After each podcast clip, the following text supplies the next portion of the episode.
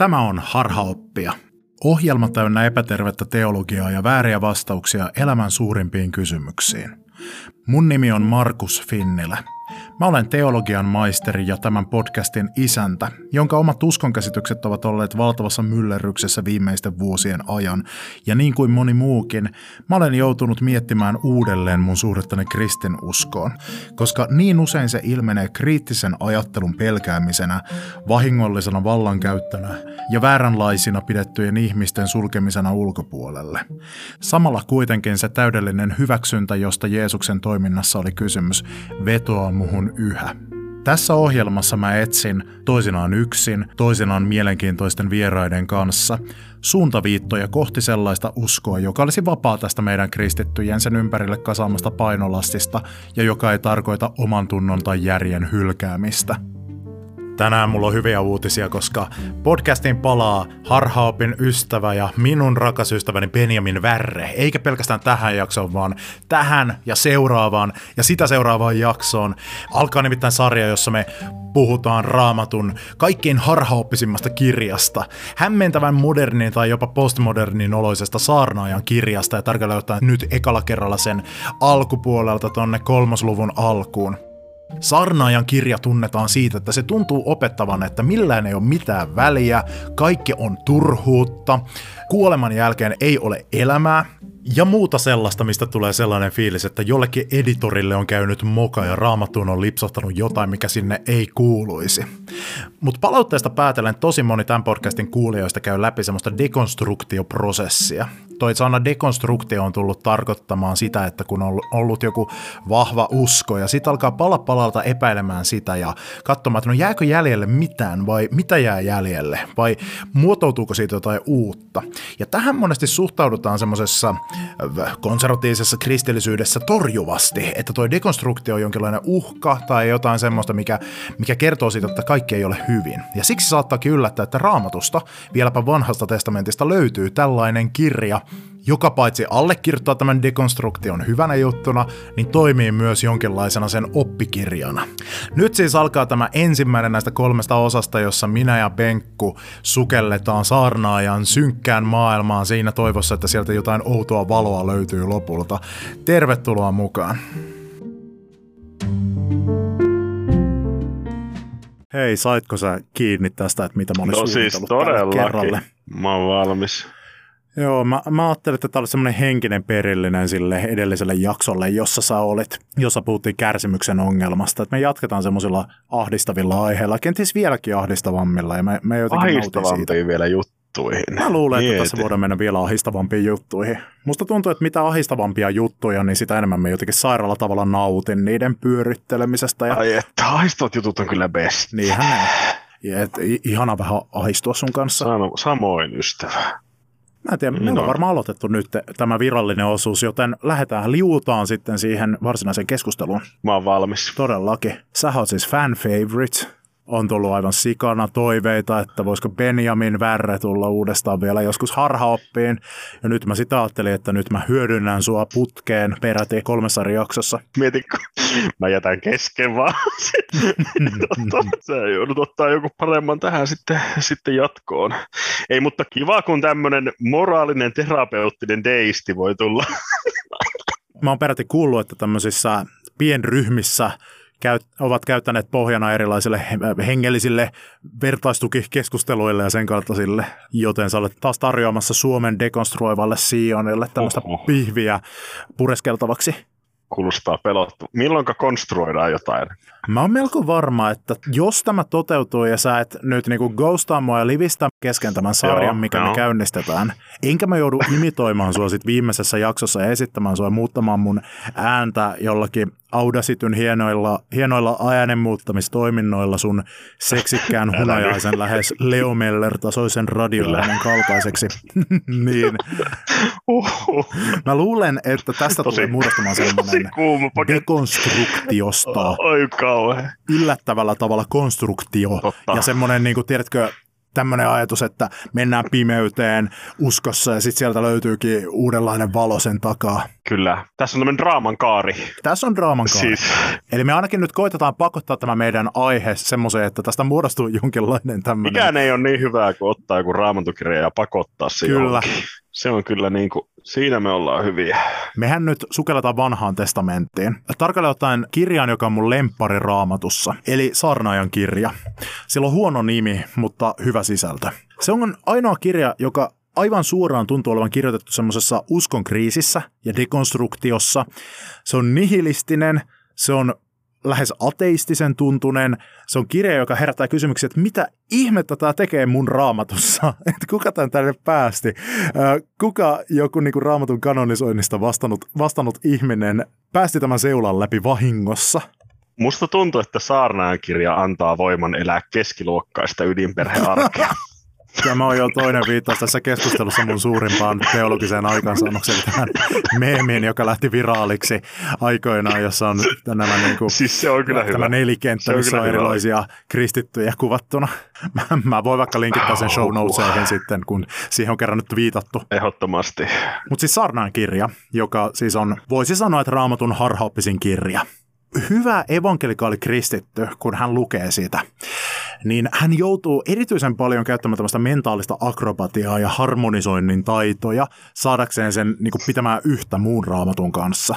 Se on siis kirja, jossa puhuu tämmöinen hahmo, jota kutsutaan saarnaajaksi, hebreaksi kohelet. Hmm. Ja äh, hän on Jerusalemin kuningas.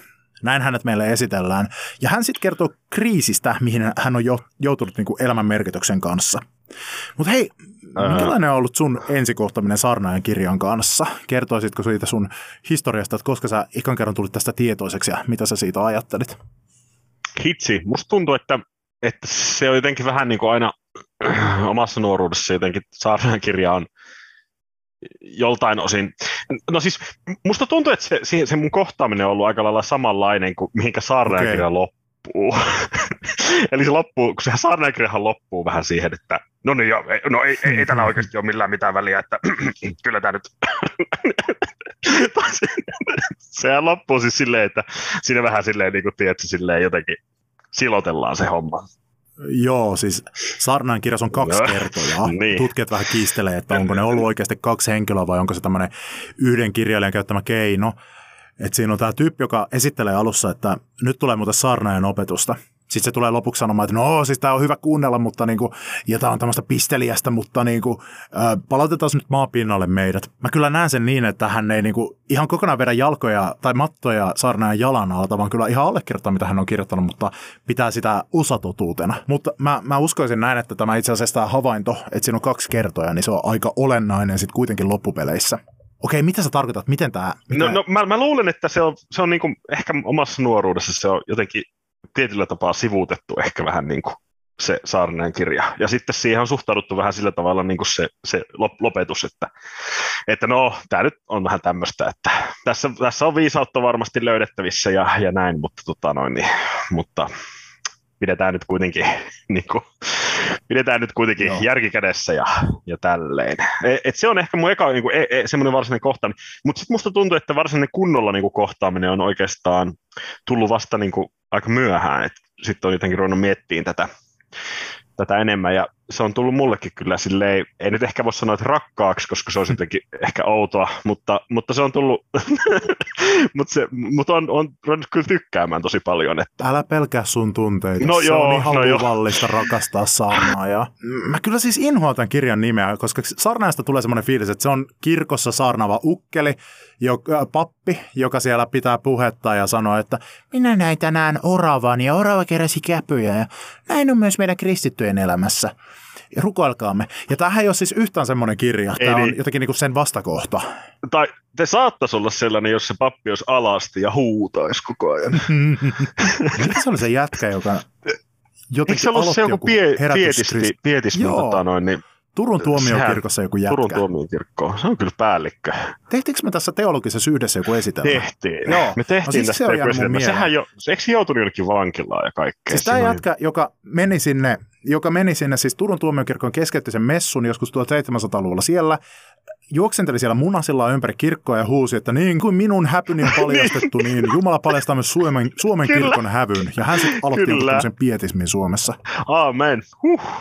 Ja sitten sitä niin kuin mietitään, että on tämä vähän radikaalia nyt, tiedätkö, silleen, kyllä silloinkin oltiin radikaaleja. Oliko se joku Ulstadiosta joku mm. tämmöinen, joku tollainen, saattoi olla, tai joku muu, mun niminen mutta tämä Sarnain kirja, niin se, mikä siitä nyt tekee niin hämmentävä, on se, että mm. se on ihan järjettömän jotenkin pessimistisen oloinen. Se vaikuttaa siltä, että se kirjan sanoma on, että millä ei ole mitään väliä, me vaan kuollaan kaikki.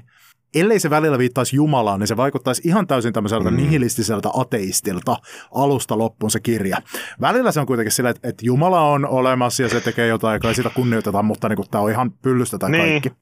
Mutta kyllä se, joo, ja onhan siinä kuitenkin, on siinä semmoinen, niin kuin, tiedätkö, semmoinen niin kuin, että sitä nihilismiä perustellaan sillä Jumalalla, tiedätkö, silleen, että no, no tota, minä rupesin sitten viettämään mm. railakasta elämää, ja sehän on kanssa Jumalalta.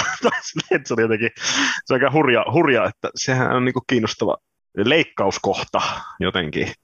Siis mun eka kohtaaminen tämän kirjan kanssa oli joskus, äh, mä olin siis lapsi. Mä aloin lukemaan eka kertaa raamattua, ja sitten mä muistan, kun mä törmäsin Sarnajan kirjaan, ja se oli mun mielestä jotenkin hillittömän hauska, se sen pessimismi. Siis tämä sen legendaarinen alku oli semmoinen, että mä en niin kuin vuoteen päässyt siitä yli.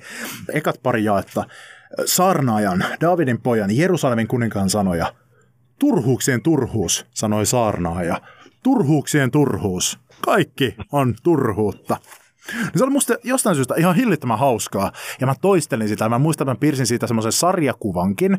Oikein hienosti tussasin ja äh, niin kuin panostin siihen, jossa se sarna oli joku semmoinen supersankari. Mä en muista, miksi se oli supersankari ja mitä se tekee. Pitäisi etsiä se jostain, se on ihan varmasti jossain tallella. Mutta se siinä meni ja julisti kaikille, että kaikki on turhuutta ja samalla teki jotain supertekoja. Mutta mä muistan sitten, että sit sitä selitettiin, kun se tuli puheeksi tai kun joku jossakin evankelikaali herätys kristillisessä kirjassa sitä selitettiin, eh, että mikä on saarnaankirjan homman nimi, niin se aina selitettiin silleen, että tämä siis kuvaa sellaisen ihmisen näkökulmaa, joka ei tunne Jumalaa. Että niin kuin, ilman Jumalaa elämä näyttää tältä ja susta tuntuu... Tältä. Joo, että jos sä niin kuin et ole uskovainen, niin sit susta tuntuu siltä, että elämä on turhaa ja että millä ei ole mitään väliä, että me vaan Mut kuollaan. Toihan on tietyllä tapaa tosi, tosi masentava ajatus tai semmoinen, niin kuin, että semmoista, epä, semmoista tietynlaista niin kuin agnostismia tai tämmöistä, niin kuin, että sehän sulkee niin kuin ihmisen niin kuin jotenkin uskon elämästä pois hirveän, niin kuin, tiedätkö, semmoisen ison, mm. ison mä, niin kuin osaan. Kyllä, kyllä mä niin kuin koen, että semmoinen, en mä tiedä, semmoinen e-, epäily ja ja, ja, ja jotenkin se semmoinen niin kuin apatia siihen, siihen uskoon, se on, se on niin kuin jonkinnäköinen, siitä on muodostunut ainakin, jos nyt ei mitään muuta, niin jo, jonkinnäköinen niin osa mun, mun jotenkin semmoista uskoelämää ja, ja, ja jotenkin mä koen myös, että se, se myös niin kuin palvelee jotain hyvää, hyvää ehkä. Ilman muuta. Siis, ja siis tätä, tätä tulkintaa ei pysty mm. mitenkään oikeuttamaan tällä kirjalla. Siinä ei ole minkäänlaista viitettä siihen, että tämä tyyppi ei tuntisi Jumalaa, vaan päinvastoin se esitetään kaverina, joka on saanut Jumalalta ihan sikana viisautta ja jakaa sitä jumalallista viisautta nyt sitten eteenpäin. Ja jota on hyvä kuunnella, koska siitä oppii tietämään Jumalasta, mutta niin kuin, mäkin pidän sitä hirveän säälin, että tämä on mun mielestä yksi oire semmoisesta laajemmasta herätyskristillisyyden ja evankelikaalisuuden tämmöisestä, tiedätkö, anti-emotionalismista, mm. jossa nähdään, että tunteet ja kokemukset voi olla jotenkin, ne niin kuin ulkoistetaan. Tai... Niin. Niin, tai et, et, et mm. Toinen esimerkki on, että mä oon useita kertoja ollut esimerkiksi sellaisessa tilanteessa, jossa joku hengellinen johtaja on opettanut, että pelko on epäuskoa ja että uskovaa ei pelkää, vaan luottaa Herraa. Ja jos sä pelkäät, niin sä oot epäuskoinen, se on epäluottamuslause Jumalalle. Ja toihan psykologisesti voisi kuvitella, että toi voi olla vähän jokseenkin haitallista, että ää, niin kuin saada mm-hmm. ihminen tuntemaan tunteistaan syyllisyyttä ja ne pitää, tunteista tehdä moraalinen asia, ne pitää kieltää. Mun mielestä tämä on vähän samaa, että nämä tunteet, mitä sarnakirjassa kuvataan, niin ne on semmoisia, että uskovaiset ei tunne näitä. Me uskovaiset, me ollaan aina iloisia ja me hymyillään ja meistä tuntuu varmalta. Ja... Mutta mut toi on kyllä oikeasti, ja kyllä ehkä just, jos miettii vaikka omaa elämää, niin kyllä mullakin on ehkä ollut vähän sellainen olo. Mm. Nyt kun mä rupean miettimään tätä, mä en ole ehkä kuullut semmoisia saarnoja, ainakaan mä en hirveästi muista niitä, mutta kyllä mulla on ehkä semmoinen konstruktio ollut mielessäni, että semmoinen niin kuin, tiedätkö, niin kuin vaan tosi uskova, tiedätkö, että se, se, se on semmoinen, joka, joka ei tunne tämmöisiä, tai että se, sille ei ole. Että tässä on esimerkiksi iso syy siihen, minkä takia mä en henkilökohtaisesti esimerkiksi musta ei niinku ikinä tullut pappia. Se, se on jotenkin se ajatus siitä, että, että ei voisi olla näitä fiiliksiä. Ehkä mitä tässä Saarnajan kirjassakin niinku, niinku näkyy, että, että ne ei ole niinku semmoisia sallittuja tai, tai jotenkin, että, on ne sallittuja, mutta et sä nyt ainakaan rupea saarnaamaan tämmöisistä fiiliksistä. tai silleen, ne, ei, ne ei kuulu siihen ne. maailmaan, se on jotenkin hassu. Joo, ne, ne kuuluu piilottaa seurakunnalta ja uskovilta ihmisiltä niin. ja ehkä jopa Jumalalta. Miten hei, kun mä, sä tiedät paremmin niin kuin jotenkin juutalaisesta kun sä oot tämmöinen juutalaisten ekspertti. Mm. no, ei, mutta kun sä, sä, sä oot eksegetiikkaan perehtynyt ja ehkä paremmin niin kuin jotenkin siihen maailmaan, mitä minä, niin kun jotenkin mä mietin sitä aina, aina silleen hirveästi, niin kuin jotenkin kun, sille jos mä mietin niin kuin sitä, että nyt vaikka tätä, että millainen, monesti tuntuu, että jos niin kuin ottaa uskoiset tosissaan, niin se on sitten niin kuin, että ohitetaan vaikka tämä Saarnajan kirja, niin hmm. onko tämä niin kuin, miten niin kuin juutalaisessa kulttuurissa, tai ilmentääkö tämä jotenkin tämä Saarnaajan nämä ajatukset ja, ja jotenkin tämä, niin jotenkin sitä semmoista juutalaista uskoa. Et kun, joo, joo. Tai tai tajutko mitä mä niinku haen, että kun mä mietin mm. sitä semmoista jotenkin, kun joskus sä oot sanonut esimerkiksi mulle joskus silleen, että et, et juutalaisilla oli tämä ajatus siitä, että jotenkin niinku, et, et, et, se, se on niinku kamppailua Jumalan kanssa jotenkin tämä tää usko. Kyllä. Niin on, onko tämä jotenkin, niinku, jotenkin onko tämä niinku, periaatteessa tai jotenkin tämä saarnajan sitten tämmöinen niinku, turhuuksien turhuus meininki, mm, niin mm. Et, onko se sitten jotenkin paremmin sopivaa niinku semmoisen? Mä sanoisin, että sä oot siis, sä oot, sä oot jatka asian ytimessä tässä kohtaa, eli, eli siis todellakin, äh, en tullut itse tota ajatelleeksi, mutta näinhän se menee, että kun juutalaisuus jotenkin paljon mieluummin tai paljon helpommin hyväksyy semmoista niin kuin epäilystä ja kamppailua ja niin kuin niiden asioiden kanssa painimista. Ja se, se on niin kuin hallitseva metafora, millä sitä uskoa kuvaillaan, että se on kamppailua Jumalan kanssa. Ei mm. niinkään semmoista... Paini. Niin, se on sitä painimista. E, että sehän tulee siis siitä ekan Mooseksen kirjan tapauksesta, kun Jumala tulee yhtäkkiä niin kuin painimaan Jaakobin kanssa ja sitten häviää. Sitten se lyö sitä munille lopuksi. Siis Jumala lyö Jaakobia munille ja sitten ö, vaihtaa Jaakobin nimen ja lähtee menemään. Ja sitten ei selitetä ikinä mitenkään tätä tilannetta. niin, niin, se on niinku, sit juutalaisuudessa semmoinen arkkityyppi tai tämmöinen prototyyppi myös sille, että mitä usko on.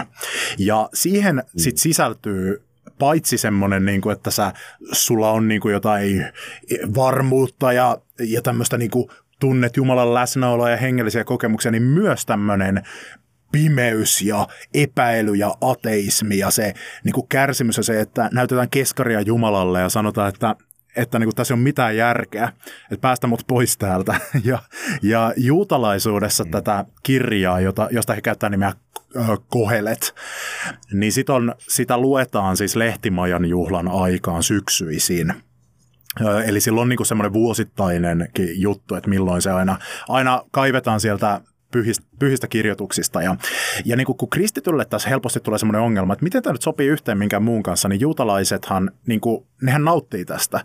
Koska jos mietit Talmudia, joka on se juutalaisuuden tämä niin kuin, Tooran selitysteos, niin sekin on keskenään totaalisen ristiriitan, että siellä on näiden niin kuin eri rabbien väittelyitä samoista Tooran kohdista, ja niin kuin, siellä ei edes yritetä päästä semmoiseen niin lopputulokseen ja johtopäätökseen, vaan se itse väitteleminen, epäileminen, kamppaileminen nähdään pyhänä, kun kristityt taas yrittää saada kaikesta aikaa jonkun uskontunnustuksen jonkun dogmin.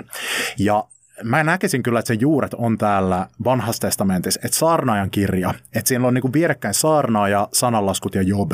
Ja nämä kolme viisauskirjaa antaa niin kuin aivan eri vastaukset samoihin kysymyksiin. Niin mä näkisin, että mm. siinä on tämä tämä niin kuin, kyllä, kyllä näkyy siis tämän juutalaisuuden, tämän ulottuvuuden juuret siellä.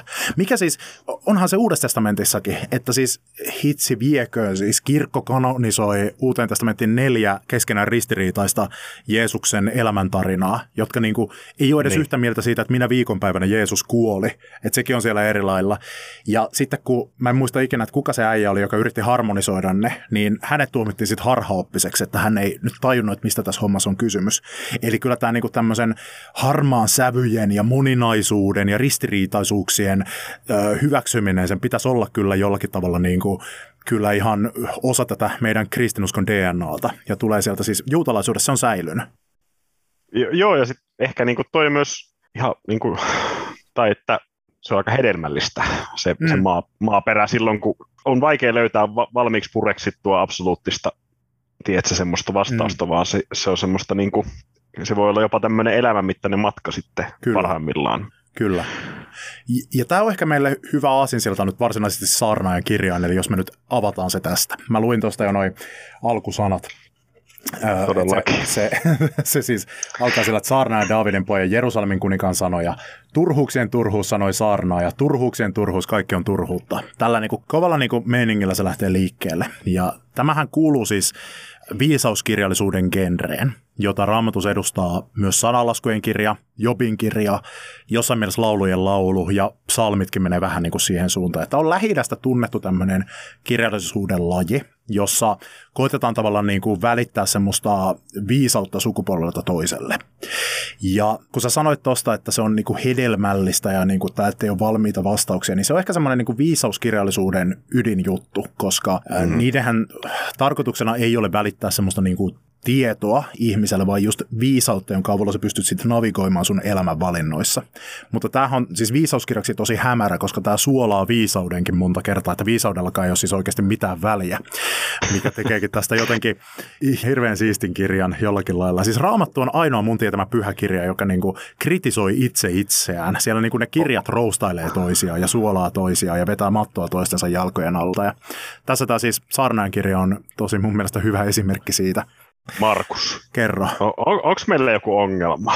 Onko meillä joku ongelma siinä, että me niinku, ollaanko me vähän semmoisia jotenkin, että, että onko tämä vähän tämmöinen kulmikas kirja, tietsä? Mm. Ja, ja, tällainen vähän ristiriitainen, niin ai että kun on hyvä, ai että kun on herkullista. onko, tämä niinku, onko tämä meidän asenne terve? Siis ei, tämä ei varmastikaan ole terve. Kyllä tämä niinku jostakin oh. kertoo. Koska eihän tämä, eihän tämä niinku ihmisen homma ole tällä tavalla elää. On, onko meille, ehkä meillä on joku semmoinen, ollaanko me niinku, koetaanko me jotenkin, että me ollaan nyt tämän koko homma yläpuolella ja niin. sitten sitten niin kuin naureskellaan. Se on varmaan joku, koko... tiedätkö, tämmöinen niin ironinen etäisyys kaikkeen tämmöiseen ja niin kuin jotenkin semmoinen niin kuin elämän kaoottisuus. Niin Kyllä. me nyt tunnetaan, että ai että siis, joo, joo, me ollaan niin kuin päihitetty olen, ja ollaan täällä Olen elossa, kun... niin. Hei, mutta, mutta ehkä siis tässä luojan kiitos, nyt epäironisesti luojan kiitos, tämän nimi on harhaoppia tämän Niinpä. sun podcastin. Mm-hmm. Tämä on kyllä hyvä. Kyllä. Ei, mutta ehkä, ehkä, tässä, muuten, ehkä tässä myös semmoinen tietynlainen niin kuin jotenkin semmoinen musta huumori. Mm, kyllä. tai semmoinen, semmoinen niin kuin meidän, meidän huumori, että just tämä ironia ja tämmöinen kyyninen länsimaalainen niin. hyvinvointiyhteiskunnassa asuva nuori niin. aikuinen, niin joo, en tiedä, ollaanko me enää edes nuoria kauhean. No, joo. Sä et ainakaan sä oot jo 31. Mä oon vanha. Mä oon vasta Aivan sairaan vanha. Mm-hmm. Uh-huh. Mä laskin muuten justi, että mä olen, ainakin mä katsoin joltakin fundamentalistisivuilta, että mä olen nyt justiin sen ikäinen, jo, mä en tiedä miten ne on laskenut sen, kun Jeesus oli silloin, kun hän aloitti julkisen toimintansa. Eli periaatteessa Kova periaatteessa nyt jos mut kastettaisiin, niin nyt täytyisi lähteä 40 päiväksi erämaahan. Ja mä nyt harkitsen tekeväni itselleni semmoisen aikataulun, jossa mä mm. lasken päiviä siitä, koska mut ristiinnaulittaisiin. Mä en tiedä, onko tämäkään tervettä. Voi olla, tai sitten tämä voi olla ihan, ihan niin kuin sairasta. Hei, mutta saarnaajan Toi takaisin. on kyllä aika hurjaa. saarnaajan takaisin. Mä ajattelin, että tänään luettaisiin tätä alkua. Mentäisiin tuosta ihan alusta tuonne kolmannen luvun jakeeseen kahdeksan. Eli tänhän alussa siis tämä esittelee nyt tämän touhunsa ja nämä pääajatuksensa, joita sitten kehitellään jälkeenpäin. Ja tässä se kertoo oman elämäntarinansa ja sen, että mikä on johtanut hänet tosi synkkään paikkaan nyt hänen mietteissään. Ja traditiohan sanoi, että tämä tyyppi, joka tässä meille kirjoittaa, olisi kuningas Salomo. Maailman viisain äijä, vanhan testamentin eeppinen kuningas, joka rakensi Jerusalemin temppelin, Davidin poika.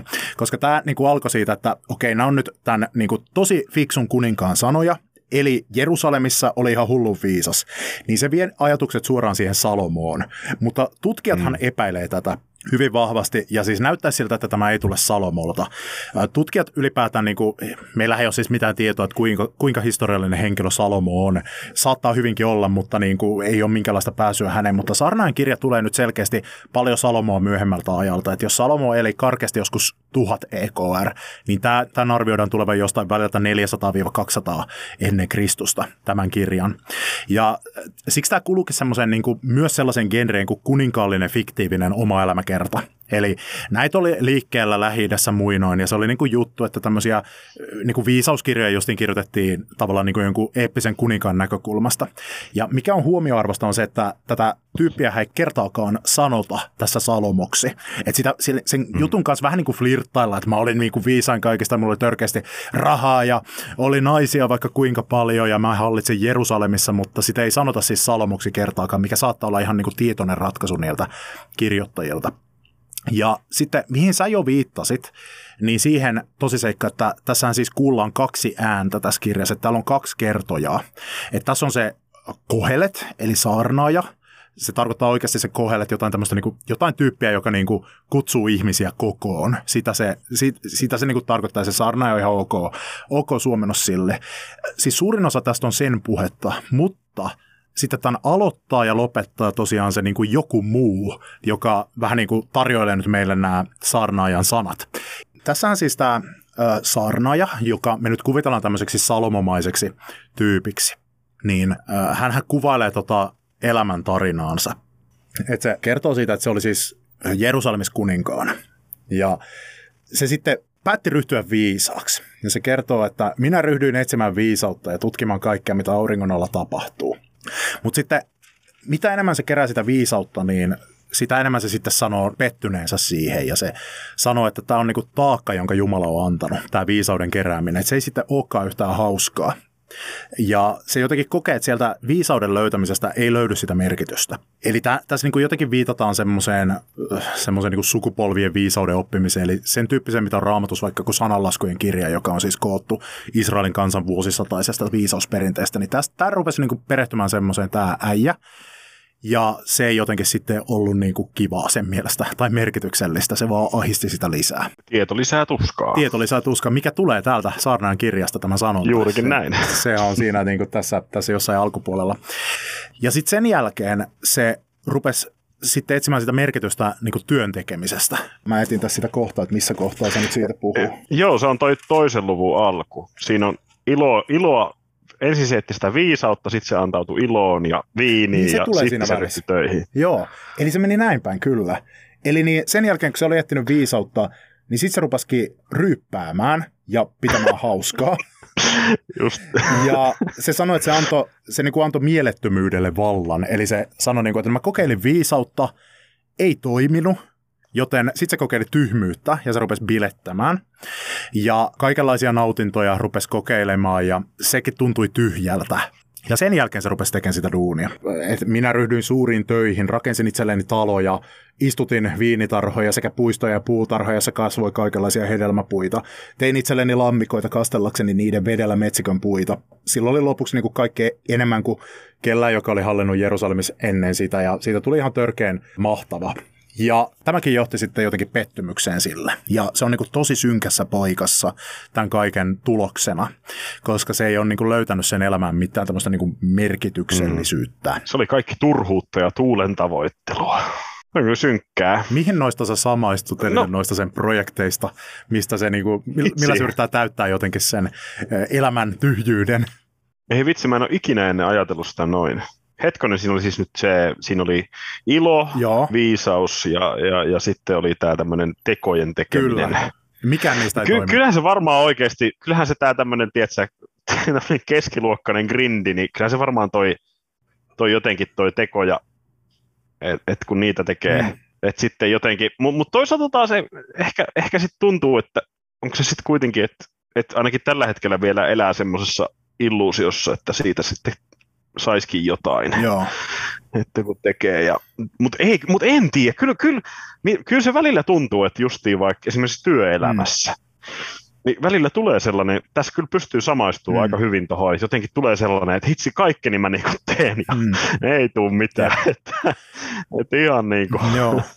pettymystä niin. vaan. Ja, mä pystyn samaistumaan tosi isosti tuohon kaikkeen, koska musta tuntuu, että hirveän suuri osa mun olemisesta ja elämisestä on sen välttelyä, että mun tarvitsisi vaan jotenkin olla ja niin kuin kohdata, kohdata oma itseni ja ympäröivä maailma sellaisena kuin se on. Et, että niin kuin tämä viisauden etsiminen, että kun mä niin kuin tykkään vaikka lukea törkeästi ja mä tykkään opiskella juttuja ja mä opiskelin yliopistoja ihan törkeän nopeasti, niin mä, mä niin kuin mm. samaistun siihen ja jotenkin mulla on siis silleen, että kun mä vaikka opiskelin yliopistossa, niin se oli semmoista niinku huumetta mulle, että aina kun tuli niitä opintopisteitä, niin se antoi mulle semmoisen endorfiinipiikin. Ja musta jotenkin, tun, musta jotenkin tuntui siltä, että, että niinku nyt mä oon jotain.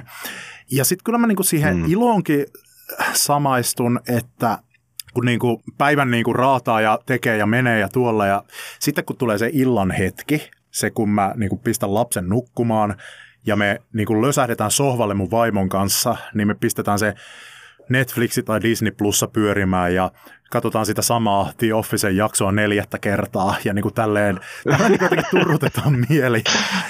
Ja sitten on muassa semmoinen työnarkomaanikin. Esimerkiksi mä oon nyt kuvannut semmoisia niin op- oppituntivideoita ihan hulluna ja mä, niitä niin kuin, mä tänäänkin kuvasin niitä viisi tuntia ja mä tunnen jotain semmoista niin kuin nautintoa siitä ja se on joku semmoinen niin huume, että se hämää mua tyli elämän katoavaisuudesta ja tämmöisestä, kun mä näen, että oo, minä saan aikaiseksi näitä videoita ja tänne kertyy tänne minun niin kuin resurssipankkiin, mitä mä rakennan, niin tämmöinen mun elämäni työ pikkuhiljaa.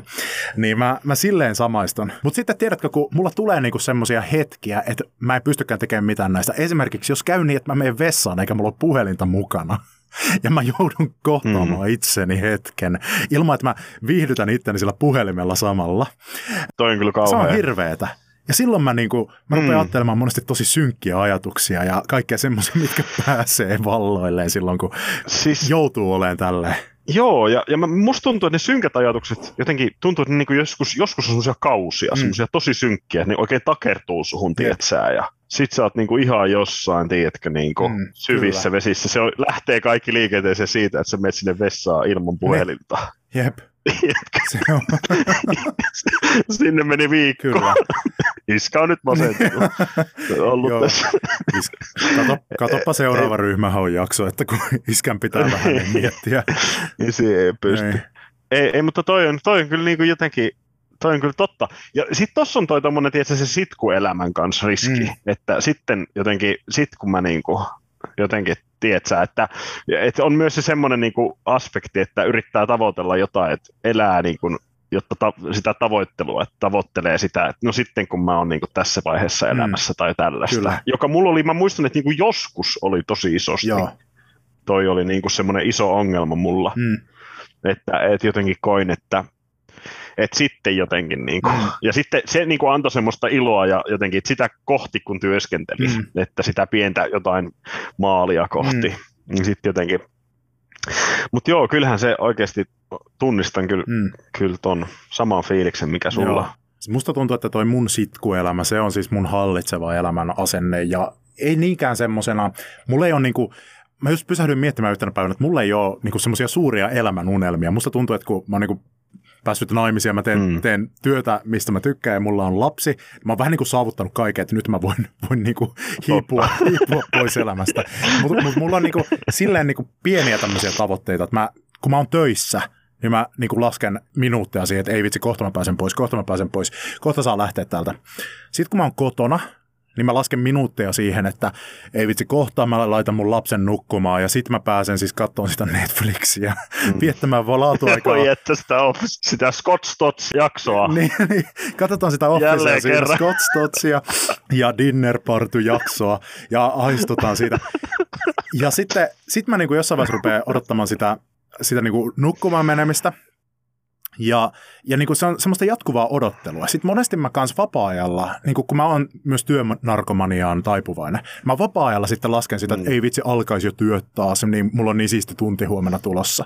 Ja lomaa mä odotan, ja kun on loma, niin mä odotan, että työt alkaa, jotta jotta mun ei enää tarvitse tehdä kahta ruokaa päivässä ja viihdyttää mun lasta aamusta iltaan, vaan mä saan dumpata sen päiväkotiin. Ja sitten kun se on päiväkodissa, niin mä ikävöin mun lasta. Ja mä oon silleen, että ei vitsi, mä niin haluan hengata sen kanssa. Ja sitten kun se on siinä, niin mä en hengaa sen kanssa, vaan mä, mä, mä vaan lasken minuutteja siihen, että saa laittaa sen nukkumaan. Siis... Mutta on ihan hirveetä. Ei tälle voi elää. Tää on ihan turhuutta. Ihan turhuutta. Just Oho. näin. Tästä siis oikeasti katon nyt, kuinka hienosti saarnaajan kirja läpileikkaa tämmöisen, tietsä, hyvinvoivan, keski-ikäisen niin kuin, niin kuin perheellisen Kyllä. Niin kuin, het, valkoihoisen heteromiehen elämän. Oi Mutta tämmöinen siis muinainen kuningas, se on niin kuin lähimpänä tuolta ajalta semmoista ihmistä, joka niin kuin tuntee että meidän tuskan tämmöisinä etuoikeutettuina. Voi että oikeesti. Tässä me nyt ollaan. Niin. Ja tässä me nyt ollaan. Ei ne, ole, ne talonpojat esimerkiksi ja ne kerjäläiset siihen aikaan tiennyt, että miten vaikeata voi olla, kun sulla niinku on kaikki. Vaikeeta. Ja sä tajuut sen, että... Ei ne ymmärrä.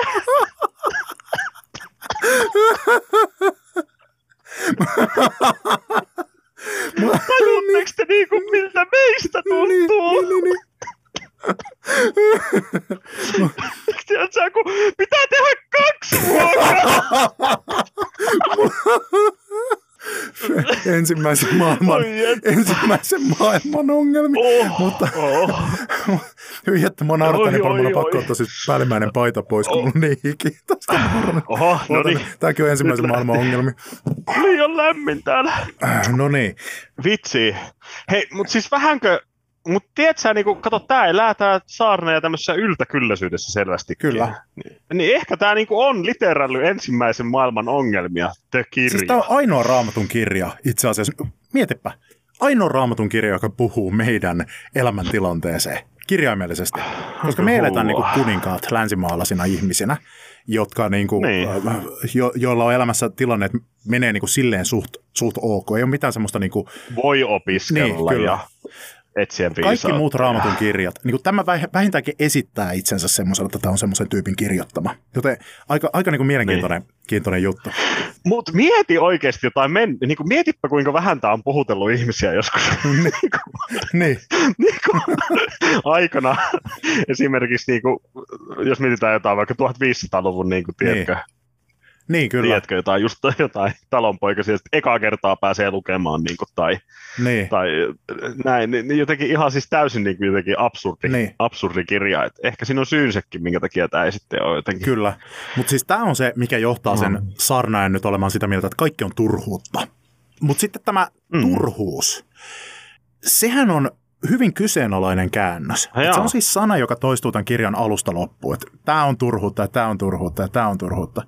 Et siis, siis ainakin nämä jutut on sellaisia, mitkä se sanoo erikseen, että tämäkin on turhuutta. Että mä koitin tätä ja tsekkasin tämän homman ja tämä on ihan turhuutta. Että se sanoo ainakin, että työ on turhuutta, rikkaus on turhuutta, nautinto on turhuutta, oikeudenmukaisuus on turhuutta, viisaus on turhuutta, puhe on turhuutta, elävät olennot on turhuutta, siis kaikki elävät olennot, ja kuolema on turhuutta, ja sitten, että kaikki on turhuutta, mistä tämä lähteekin tämä koko homma liikkeelle.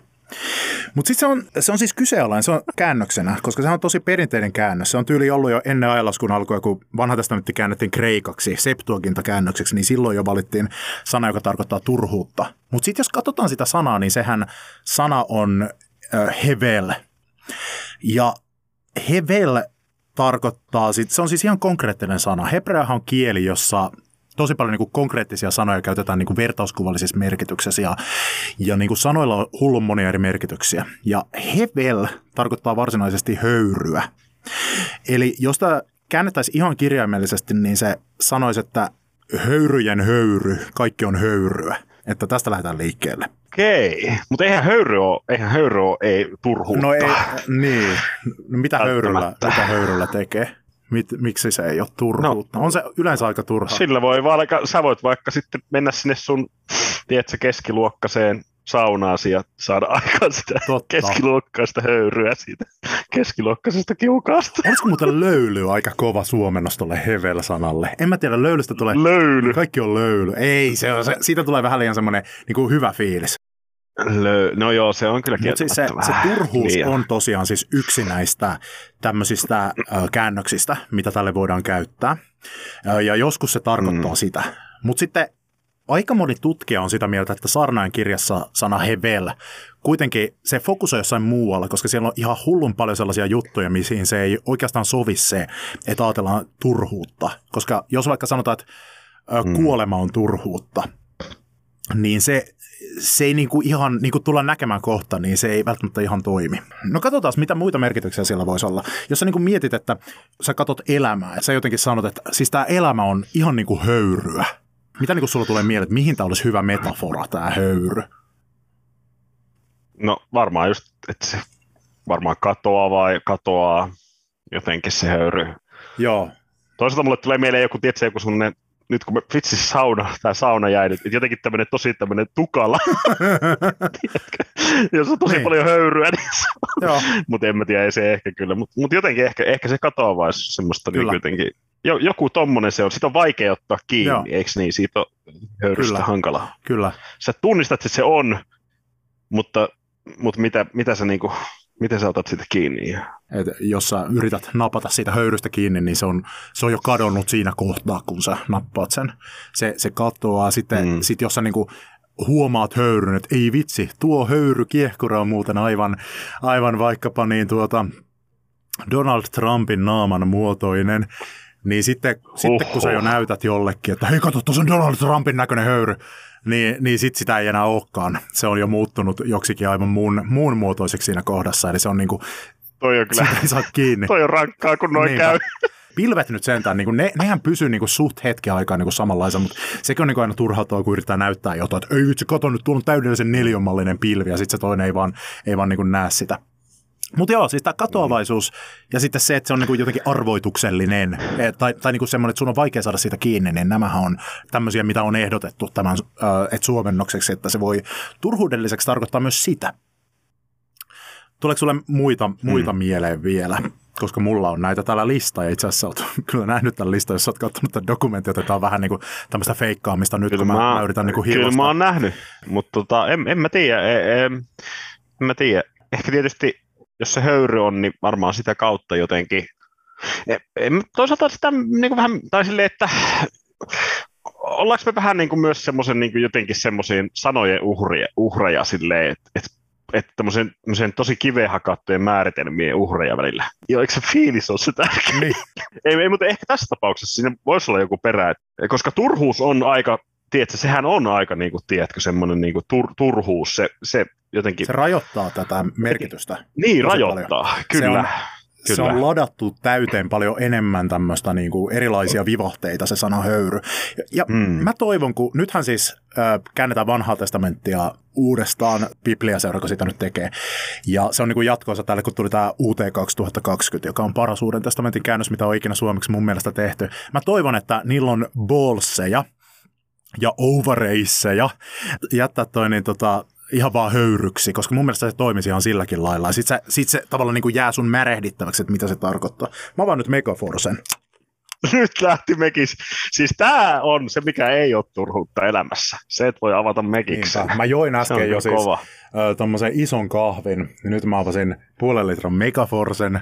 Tää on niinku... Kohta lähtee. Tää on vielä, vaikka mä oon kyllä huomannut, että heti kun täytti 30 vuotta, niin ei, tää ei ole enää hyvä juttu ja muutenkin niin kaikki niin, se on, vaivat. Seuraavana aamuna kyllä mm, tapahtuu. tapahtuu. Tulee hirveä romahdus. Tapahtuu kauheita.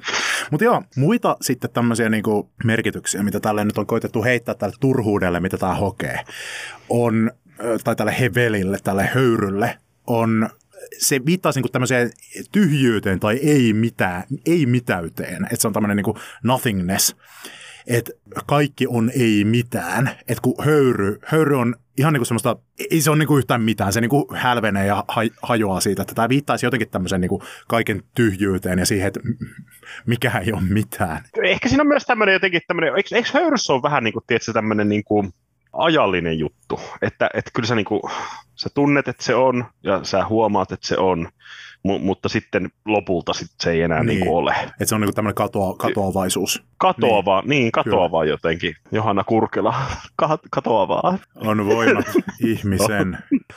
Joo. Sitten Uhuh. yksi vielä merkittävä mahdollinen suomennos on absurdi.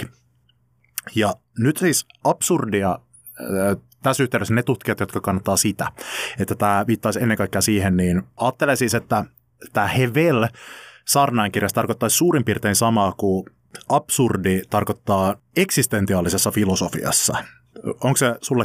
Mitä se tarkoittaa? Äh, joo, Siis semmoista niin jotenkin niin järjetöntä. Tai jotenkin, että ei, ei loogisesti käy Joo, järkeen. no si- vai- siitä vai- lähtee, siitä siis lähtee. Siis tämän, tota niin, no eniten ehkä tätä niin kuin absurdi-sanaa on käyttänyt eksistentiaalisessa filosofiassa semmoinen ugeli kuin Albert Camus, eli sanotaanko se nyt Albert Camus tai jotain sinne päin, joka oli 1900-luvulla tämmöinen siis, oliko se nyt Algerian ranskalainen ö, filosofi, joka, siis hän oli aivan paatunut ateisti. Oli siis aivan niin kuin sille, että no, mitään jumalajuttuja niitä ei edes kansi miettiä. Että kun se on niin kuin ihan selvä, että ei mitään jumalaa ole.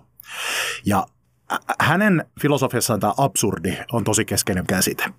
Ja se tarkoittaa sitä, että kun me ihmiset synnytään tänne maailmaan ja me herätään tässä maailmassa, niin meillä on niinku kysymys, että okei, mikä on mun tarkoitus täällä? Mitä mun kuuluisi tehdä? Mikä on tämän kaiken merkitys? Ja me niinku kirkassilmäisesti lähdetään etsimään merkitystä tästä maailmasta. Vain huomataksemme lopulta, että maailma ei tarjoa meille merkitystä. Että me eletään universumissa, joka tähän meidän suurimpaan tarpeeseemme, merkityksen kaipuuseen, niin kuin on totaalisen haluton antamaan mitään vastausta. Että niin kuin olemassaolo on semmoinen julma vitsi, että me herätään tässä maailmassa vähän niin kuin kuvittelet, että sä yhtäkkiä havahtuisit, että sä oot näyttämöllä, sä oot näyttelijä, yleisö katsoo sua, sulla ei ole mitään hajua siitä, että ketä sä esität, mikä on sun rooli, mikä on, mitä sun pitää sanoa. Sulla ei ole mit- Joka päivä. sulla ei ole mitään hajua siitä, että mikä on näytelmän genre, mutta sun pitää vaan niin kuin mennä. Ja Albert Camus, siis tätä se kutsuu absurdiksi, tätä, että elämä on absurdia. Tämä niin kuin, että täällä ei ole niin mitään merkitystä. Näyttää siltä, että tämä on julma vitsi, että kaikki vaan päättyy kuolemaan. Että täällä me aherretaan, etsitään sitä merkitystä, tehdään kaikkia juttuja, mutta lopulta mikään ei johda yhtään mihinkään ja me kuollaan. Ja tämän takia Albert Camus mielestä siis tärkein kysymys, mitä ihminen voi kysyä itseltään on, on että miksi en tekisi itsemurhaa? Koska siis millään, koska tämä koko elämä on absurdia ja me ei jotenkin niinku kuuluta tänne maailmaan meidän merkityksen kaipeumme kanssa. Ja se niin kuin, käyttää sitten tätä antiikin Kreikan myyttiä Sisyfoksesta tämmöisenä havainnollistuksena, että Sisyfos oli kaveri, jonka jumalat määräsivät vierittämään semmoista kiveä ö, vuorelle ikuisesti rangaistuksena sen teoista, kun se oli petkuttanut ö, kuolemaa ja painut niin kuin manalasta. Ja sitten tähän kiroukseen kuuluu se, että tämä Sisyfos, aina kun se meinaa saada sen sinne vuoren huipulle sen kiven, niin se aina niin kuin vierii pois ja se joutuu menemään ikuisesti aina alas ja vierittämään sitä uudestaan sitä raskasta kiveä.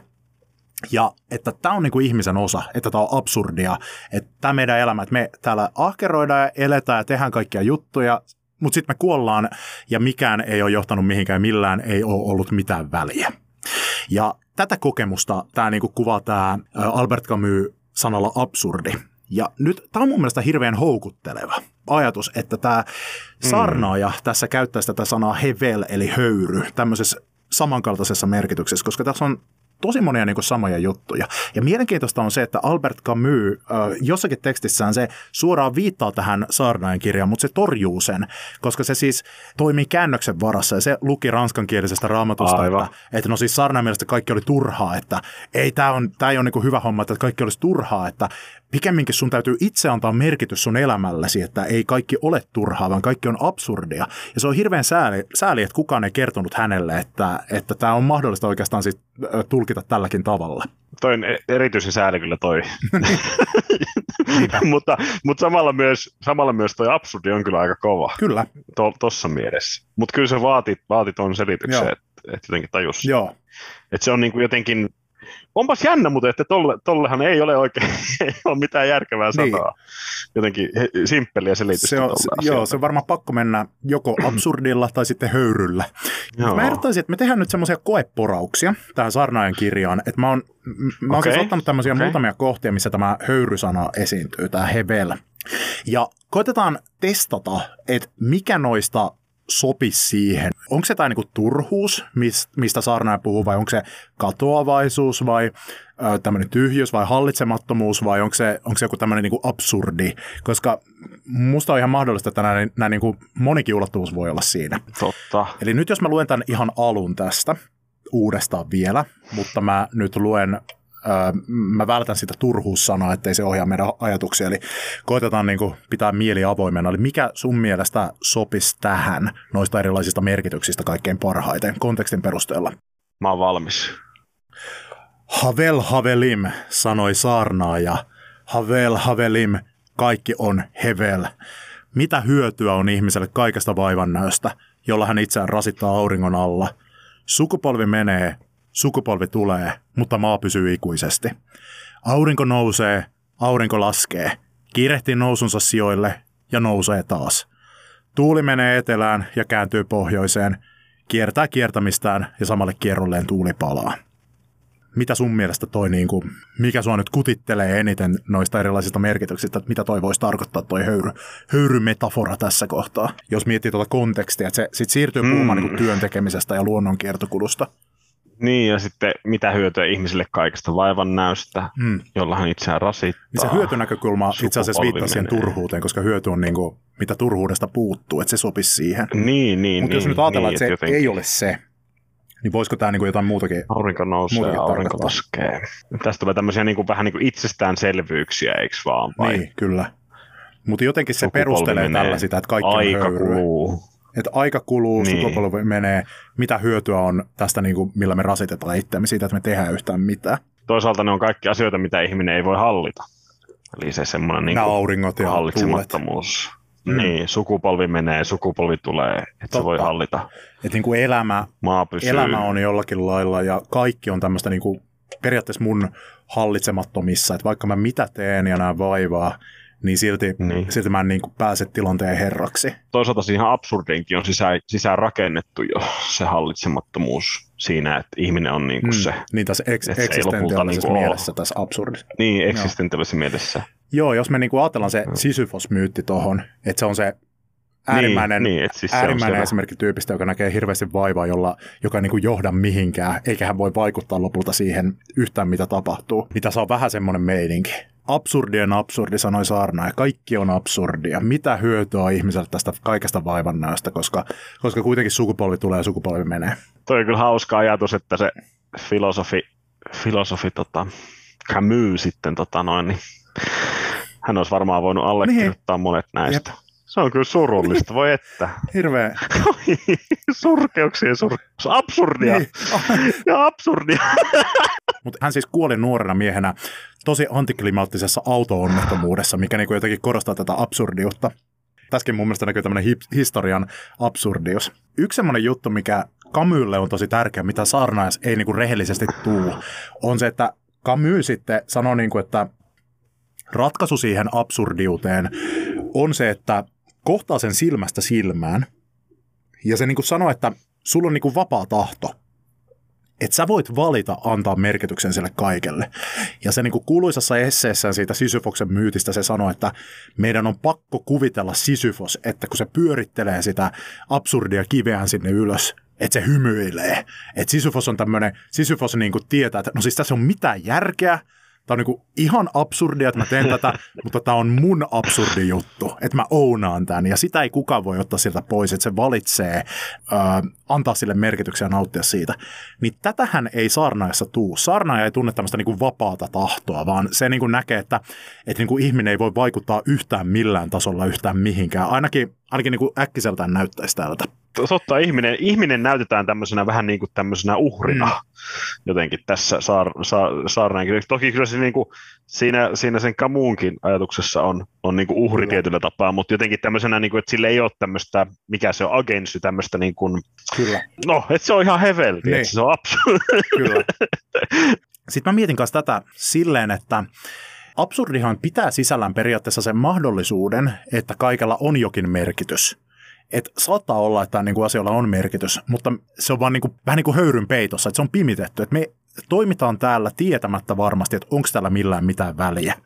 Että niin kuin mm. johtaako mikään mihinkään. Senkin takia se turhuus ehkä vie väärille ajatuksille, koska jos sä sanot, että kaikki on turhuutta, niin sä oot vähän niin kuin lyönyt lukkoon sit sen, että okei, siis mä tiedän, että millään ei ole mitään väliä loppuviimein. No hei, siirrytään toiseen kohtaan. Tuolla niin tokas luvussa hän taas käyttää tätä hevel-sanaa. Niin katsotaan, että miltä se nyt kuulostaa. Totesin, että viisaus on kyllä tyhmyyttä hyödyllisempi, niin kuin valo on hyödyllisempi pimeyttä. Mutta havaitsin myös, että sama kohtalo tapaa molemmat. Silloin minä tajusin, minun käy kuin tyhmän. Sama kohtalo tapaa myös minut. Miksi siis olen niin määrättömästi tavoitellut viisautta? Päättelin mielessäni, heveliä on ollut sekin. Viisaista ei jää ikuista muistoa enempää kuin tyhmästäkään. Tulevina päivinä molemmat unohdetaan. Tämä on mun mielestä valaiseva kohta sen kannalta, että hän ei tarkoita turhuutta, koska hän tässä katkelmassa, Totta. minkä mä luin, niin se aloittaa sen sillä, että viisaus on hyödyllistä. Että viisaus on hyödyllisempää kuin tyhmyys, mutta se on siitä huolimatta hevel. Eli koska se on hyödyllistä, niin se ei voi olla turhaa, mutta heveliä se on kyllä. Joten mitähän se niin tässä miettii nyt sitten, minkä takia se kokee, että viisaus on höyryä, ja siitä kuitenkin on hyötyä jollakin tavalla elämään. Miten sä ymmärrät tämän kohdan? Siis, mutta joo, toi on kyllä jännä, että noin selkeästi on tommonen niin kuin, että se on hyödyllisempää niin. se viisaus. Se ei ole turhuutta. Mm. Se suoraan siis Mutta sitten samalla on heveli. Niin, kyllä. Toi on sairaan siisti löytä. Mm. Et se, siis sama kohtalo tapaa molemmat, sekä tyhmän että viisaan, joten viisaus on hevel. Niin. Eli... No, mutta eikö tässä jotenkin selkeästi tule se, että niinku lopulta, että siinä on tämmöinen niinku aika, hmm. että et jotenkin niinku lopulta kaikki niinku on, on samalla. Niin. Sama, että et se on niinku katoa, katoavaista niin. tai tämmöistä. Ajattelekohan se, se kuolemaa niinku... tuossa, että sama kohtalo tapaa, tapaa kaikki. Niin mä uskoisin, koska myöhemminhän se viittaa täällä just tähän, että viisasta ei jää ikuista muusta enempää kuin niin. tyhmästäkään. Kyllä. Tulee päivänä molemmat unohdetaan, että just tämä, että Katoavaisuus. niin kuolee viisas kuin tyhmäkin. Niin. Mä mietin sitä, että niin kuin, kun mä mietin omia esivanhempiani, että kuinka monta sukupolvea taaksepäin mä pystyn nimetä, että kenen jälkeläinen mä oon niin mä en, niin kuin, en mä muista tai niin kuin tiedä omien iso-isovanhempien nimiä. Mä tiedän mun isovanhemmat ja siihen se sitten päättyy. Mä en tiedä heidän vanhempien nimiä. Et ei siinä niin kuin kauhean monta sukupolvea tarvitse mennä, että niin kuin sä oot ihan tota, unohdettu sitten kokonaan. Mitä luulet, että kuinka monta vuotta menee, menee siitä, kun niin, tota, me kuollaan, että meidät on kaikki unohtanut? No, ei ole ketään, joka muistaa meitä ollenkaan. Vaikeahan se on sanoa. Su- susta tietysti jää, mm. jää eloon ne sun ne sun oppitunnit ja podcast-jaksot.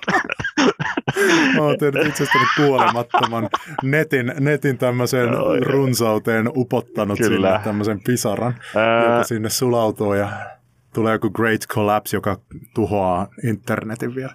Mutta sinänsä, se on muuten, toi on muuten jännä ajatus, että jos tämä on nyt Salomo, niin niin hän ei kyllä, se, tämän niin kuin mukaan hän ei kyllä ajattele, että hän elää siinä muistossa, että hän ajattelee, että, että sitten kun hän kuolee, niin mitä iloa siitä on, että mut on muistettu tai jotenkin niin. näin, että siinä on niin joku sel, selkeästi joku tämmöinen et, ehkä Salomo, tai e, ehkä tälle kirjoittajalle, kuka tämä nyt sitten onkaan, ko, kohe, kohele, niin, kohele, kohele, mikä, kotletti. Niin, niin, ehkä tälle ei niin nimenomaan ollutkaan mitään merkitystä sillä, että, että, kuinka, että milloin kaikki niin. unohtaa meidät, vaan nimenomaan sillä, että sitten kun sä kuolet, sä kuolet. Että sit, eihän sillä ole sitten mitään iloa siitä, että kuka sut muistaa, että sä niin kuolet sitten, siitä mitään hyötyä, tai se on niin kuin hevel. Mm. Mutta ei, hän, ei häntä oikeastaan tunnu kiinnostavan se, vai kiinnostaako?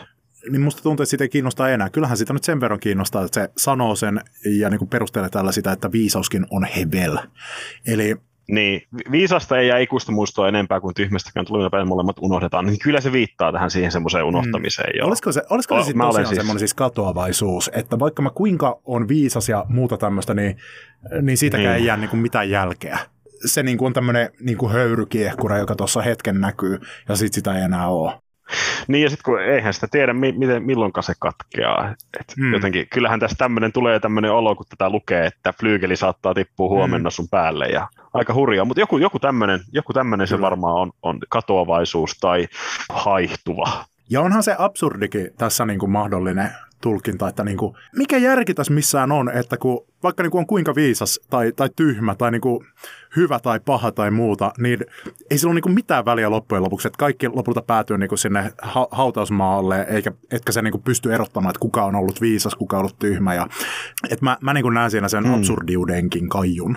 Musta tuntuu, että tuo absurdius on jotenkin, siitä pikkuhiljaa muotoutumassa semmoinen, mä en tiedä, onko tämä Camus niin kuin, ää, tota, tarkoitus vai mikä, mutta siitä on muotoutumassa semmoinen aika hyvä sana täällä. Se, se jotenkin nivoo tosi monta eri näkökulmaa yhteen. Näin on. Ja musta on hämmästyttävää, että täällä, täällä siis vanhasta testamentista on ollut koko ajan, koska tämä on tosi moderni, tai, tai niin kuin jopa postmoderni tämä saarnaajan kirja.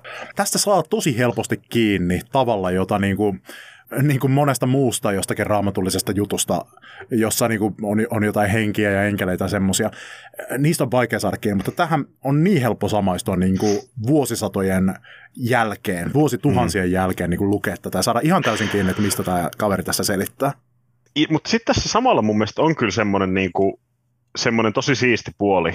Tässä pitää niin kuin antaa mahdollisuus sille, että, että se turhuus, että se ei ehkä olekaan sitten se sana ei olekaan niin kuin ihan nyt oikea. Että se, että se voikin merkitä monta eri asiaa, ja, ja se voi riippua joko kontekstissa, tai sitten se voi olla riippumatta kontekstista, että jotenkin, niin kuin, että sä voit melkein lukea niin kuin monella eri tavalla Jep. tämän tekstin. Ja, ja, ja tämä on, niin kuin, tämä on ihan sairaan muuten hyvä esimerkki tekstistä, joka voi lukea tosi monella eri tavalla, joka muuttaa tietyllä tapaa, ehkä ei nyt ihan super niin kuin hirveästi, mutta tietyllä tapaa tosi, tosi olennaisella tavalla niin kuin merkitystä niin. riippuen siitä, miten sä niin kuin luet ton. Ja mä rupean käyttämään tätä tästä lähtien kyllä opetuksessa jotenkin Joo, niin kuin tää, hyödykseni, tää koska tämä on ihan sika hyvä. Jotenkin se niin kuin raamatun monimerkityksellisyyden anti on mun mielestä siinä, että kun me niin kuin esimerkiksi joudutaan tätä nyt kahdestaan merehtimään, tätä juttua, niin tämä saa meidät mm. näkemään elämää tosi monenlaisessa valossa. Verrattuna siihen, että jos raamattu olisi kirja, jossa vaan luetellaan totuudet, mihin pitää uskoa, niin sitä meistä tulisi tulisi niin kuin mm. robotteja, jotka ei pysty ajattelemaan omilla aivoilla, mitä siis me uskovaiset yleensä ollaankin, koska me luetaan raamattua semmoisena kirjana. Mutta kovasti täällä on yritystä siihen, että jotenkin semmoiset niin sävykkäät puolet tästä olemassaolosta jotenkin niin kuin tulisi.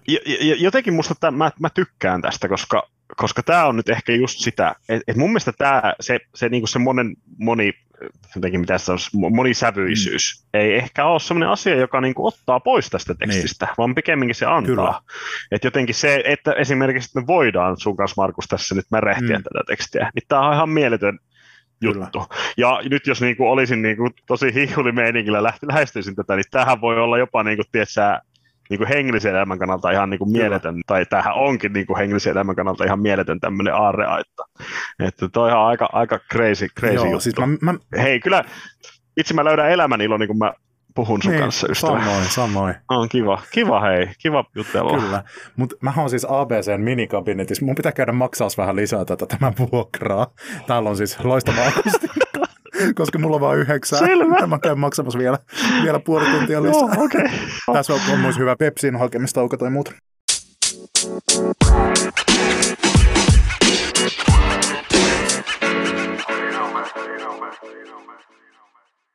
Tämä on oikeasti niin siisti tämä APC minikabinetti. Tämä on tämmöinen pehmustettu koppi, mikä on tänne on siis tuotu. Ja tämä on, täällä on tämmöinen tunnelmavalaistus ja pehmeät seinät. On, on niin siisti Oi, homma. Että, kuulostaa kyllä ihanalta. Kyllä. Se ei ole heveli. Ei, tämä ei ole heveli. Se on heveni. No sitten vielä tokasta luvusta. Tämä on tokaluku 18-23. Sielläkin tätä heveliä viljellään. Katsotaan sitten, mitä, mitä sieltä aukeaa. Minä vihasin sitä vaivan näköä, jolla olin rasittanut itseäni auringon alla, koska minun täytyy jättää sen tulokset seuraajalleni. Ja kuka tietää, onko hän viisas vai tyhmä? Silti hän kerran hallitsee kaikkea, minkä olen täällä vaivaa nähden ja viisauden avulla saanut aikaan. Sekin on hevel. Minä antauduin epätoivon valtaan kaiken sen vaivan näön vuoksi, jolla olin rasittanut itseäni auringon alle. Sillä voihan käydä niin, että kaiken, minkä on vaivaa nähden ja viisaasti, taitavasti ja menestyen saanut aikaan, joutuu sitten jättämään toiselle, vaikka tämä ei ole nähnyt siitä lainkaan vaivaa. Sekin on hevel ja suuri vääryys. Tosiaankin, mitä ihminen silloin saa korvauksiksi vaivannäöstään ja sydämensä pyrkimyksestä, kaikesta mitä, millä hän itseään rasittaa auringon alla? Ovathan hänen päivänsä pelkkää huolta ja hänen työnsä murhetta, eikä hänen mielensä saa lepoa edes yöllä. Tämäkin on hevel. Tämä on mun mielestä selkeä esimerkki siitä, että se turhuus ei toimi yhtään. Siis tässä ei ole mitään järkeä, että niin kuin päivät on huolta ja yömurhetta ja niin kuin kaikki on tyhmää ja se, sekin on turhuutta. Eihän siinä ole mitään järjen hiventäkään. No mulle, mulle ensinnäkin siis vähänkö tästä jotenkin tämä, tämä tota noin, niin jäbähä, jäbähä on aika semmoinen semisti itsekäs äijä. niin. Toisaalta onko se vaan tämmöinen niin jotenkin, että se kertoo niin kuin, mitä kaikki ajattelee ja sanoo sen vaan suoraan, mm. niin kuin Donald Trump. Tai kuin Putin, joka, jolla on niin kuin ihan sama tuhota maailma ydinaseilla. Minä näen hirveästi vaivaa ja sitten kun minä kuolen, niin joku toinen saa sen niin. sitten sen kaiken vaivan, mitä minä olen nähnyt. Ja ihan, ihan vääryyttä tämä. Niin. voihan sillä olla semmoinen ajatus, että niin, jos se on saanut jotain arvokasta ja se ajattelee, että no niin, nyt mä oon tehnyt näitä hienoja puutarhoja ja kaikkea, niistä saa sitten kaikki nauttia, mutta sitten joku toinen muuttaakin niin. sen puutarhan joksikin vessanpönttöpuistoksi sen jälkeen, kun se on kuollut, ja sitten menee ihan pilalle, ja kukaan ei saakaan siitä nauttia. Ja sitten toisaalta, toisaalta niin kuin, jos, jos niin kuin, kun nyt tämä turhuus, niin tämähän niin kuin, tuo tähän hirvittävän negatiivisen sävyn. Ihan niin kuin mielettömän negatiivisen sävyn. Mutta entäs jos se onkin sit sitä absurdia, tai, hmm. tai jos se onkin jotain semmoista niin kuin katoavaista tai jotain muuta, hmm No to, toki tässä on tuo suuri vääryys, missä niin, ta, viittaa selkeästi jotenkin niin kuin johonkin negatiiviseen kyllä. Joo. Ovathan hänen päivänsä pelkkää huolta ja hänen työnsä murhetta, eikä mieli saa lepoa edes yöllä. Tiedätkö, mikä mulla tulee tuosta mieleen? Anna tulla. Mulla tulee siis buddhalaisuus mieleen ja ensimmäinen jalototuus. Elämä on kärsimystä. Huhhuh. Saatko mä olla hetken uskonnon opettaja? Anna tulla. Mä pistän sulle nyt tehtävän. Essee. Vertaile saarnaajan – ja Siddhartha Gautaman eli Buddhan elämää ja opetusta. Go! Siis ihan kauhea ajatus. Hetkonen nyt, siis äh, vertaile. Vertaile Siddhartha Gautaman eli Buddhan. Siddhartha Gautaman opetusta. Ja, ja saarnaajan elämään tarinaa ja opetusta. Terve. Mietipä tätä. Tämä on, tämä on aika kuningas. Nyt. Sitten se niin kuin lähtee kokeilemaan mm-hmm. erilaisia tapoja löytää merkitystä. Kiduttaa itseään. Kerrohan, öö, kerrohan hei se... hyvänä uskonnopettajana, että mitä tämä Siddhartha on. Hän oli siis prinssi tai joku sen kaltainen. Ei löydä, ei löydä totuutta sieltä, sieltä, kun se on siellä. Hmm, jotenkin se, sillä tulee 30 kriisi tai joku, en tiedä mikä kriisi sillä tulee, kun silloin jo lapsi, vaimo lähtee pois, näkee tämän, se sieltä sairas pyhämies ja, ja sitten ketkä sen näki. Mä opetan se aina sillä, että sairas, köyhä. vanhus ja... Vanhus, niin oli vanhus, oliko, pyhämies ja, ja sairas. Vai kuollut vai mitä, onko se se sama kuin sairas? Sitten se menee kiduttaa itteensä jotenkin ihan hulluna. Mm, kun se joutuu kriisiin, se rupeaa etsimään merkitystä. Mm, eka eka niin kiduttamalla ja, ja niin kuin olemalla pyhien miesten opetuksessa, eli se etsii viisautta. Ei vitsi, ja, kauheata. Niinpä. Sitä ennen se on niinku elänyt siellä niinku palatsissa kaikkien huvin keskellä, mm-hmm. koettanut tota niin löytää. Siitä sitä merkitystä ei ole toiminut. Siis tämä on sama tarina. Sitten se valaistuu. Niin, ja siis se, se valaistuminen Joo. on sitä, että se tajuu ne neljä jaloa totuutta. Eli ensinnäkin Jalototuutta. elämä on kärsimystä. Se on se, minkä Buddha tajuaa. Ja siis saarnaaja on samaa mieltä. Hän tulee tämän kaiken tuloksena samaan tulokseen. Ovathan hänen päivänsä pelkkää huolta ja hänen työnsä murhetta, eikä hänen mielensä saa lepo edes yöllä. Täsmälleen sama kuin Buddhain jalototuus ykkönen. Kyllä. Sitten Buddhan jalototuus kakkonen on, että, että kärsimys johtuu haluamisesta tai itsekkäästä haluamisesta tai elämänjanosta. Onko täällä saarnaajan kirjassa, puhutaanko täällä sun mielestä niin tämmöisestä, liitetäänkö haluamista ja kärsimystä yhteen?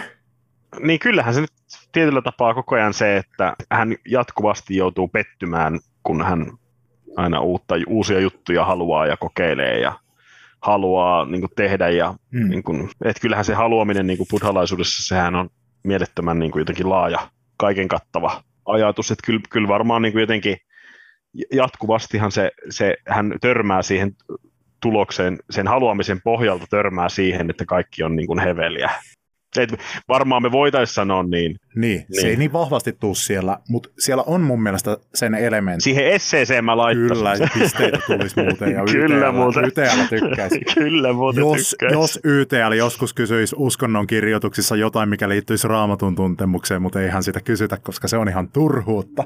Niin, Raamattu. se on heveliä. Sarnan kirjassa on kyllä joku semmoinen kohta, jossa on niinku tämä ajatus, että, että niinku silmä ei saa tarpeeksi sen näkemisestä ja katselemisesta. Minä en evänyt silmiltäni mitään, mitä ne halusivat, enkä kieltänyt niin, semmoistäkään iloa. Ja tämä sitten johtaa kuitenkin siihen, että hän kokee, että kaikki on heveliä. Eli, mm. eli jotenkin tämä kyllä haluaminen ja tämä kärsimys ja kaiken niin kuin epätyydyttävyys liitetään yhteen. Että tässä on semmoista buddhalaista vibaa. Ja tämä jotenkin... Joo, joo, tietyllä tapaa. Ja mietipä, buddhalaisuudessa on syklinen aikakäsitys. Ja jos niin kuin, luetaan tätä Sarnain kirjan alkua, mehän ollaan siis totuttu ö, opettamaan, että juutalaisuus ja kristiusko, niin niissä on lineaarinen aikakäsitys. Eli että alku ja loppu. A- ajalla on alku ja loppu, kun taas intialaisissa uskonnoissa, niin kuin hindulaisuudessa ja buddhalaisuudessa, on syklinen aikakäsitys, eli niin kuin kaikki kiertää kehää. Joo. Niin eihän saarnaaja tiedä mistään lineaarisesta aikakäsityksestä mitään, vaan tämä on tämä, että mitä on ollut, sitä vastakin on. Mitä on tapahtunut, sitä vastakin tapahtuu. Ei ole mitään uutta auringon alla – jos jotakin on, josta mm. sanotaan, katso, tämä on uutta, niin sitä on kuitenkin ollut jo ennen, ammoisina aikoina, jotka ovat olleet ennen meitä. Eli tällä on ihan täysin tämmöinen käsitys, että asiat kiertää kehää ja toistuu, mikä sekin on tämmöinen niin kuin intialainen juttu jotenkin täällä. Buddhalaisuudessa, e- ehkä toi menee niin kuin enemmän hindulaiseen tämmöiseen niin kuin ajatuksen siitä kiertokulusta, mm. kun buddhalaisuudessa sitten on tämmöinen niin kuin kaiken pysymättömyyden idea, ja, ja saarnaajalla sitten on voimakkaasti semmoinen, että on, on jotakin juttuja, mitkä pysyy, että maa pysyy iäti, mutta niin kuin kaikki muu sitten, mitä maa, maan, maan päällä tapahtuu taivaan alla, niin ne kiertää kehää, eikä mitään uutta ikinä tapahdu. Niin. Mä myös mietin sitä, että kyllähän jotenkin tuntuu, että siinä on myös ehkä sellainen perspektiivi, että jotenkin saarnaajan näkökulmasta. Et, et kun musta tuntuu, että esimerkiksi hindulaisuudessa se semmoinen syklisyys saa semmoisen kosmisen niin kuin, mittakaavan. Niin. Että jotenkin itse niin kuin olemassaolokin jotenkin kiertää, tiedätkö, kehää mm. enemmän tai vähemmän. Mutta eikö tässäkin ole vähän semmoinen kosminen meininki, kun puhutaan Onko? taivaasta ja maasta? Niin, että aurinko niin kuin, Ei mitään uutta auringolla. Siis sehän on se tapa, miten hebrealaiset nyt kosmisista mm. asioista puhuu. Niin, no, auringon joo, alla ehkä, ja niin kuin maan päällä. Niin kuin, että se on tämmöistä jatkuvaa kiertokulkua ja mitään uutta ei koskaan tapahdu. Mm. Onko tämä muuten oikeassa sun mielestä tässä?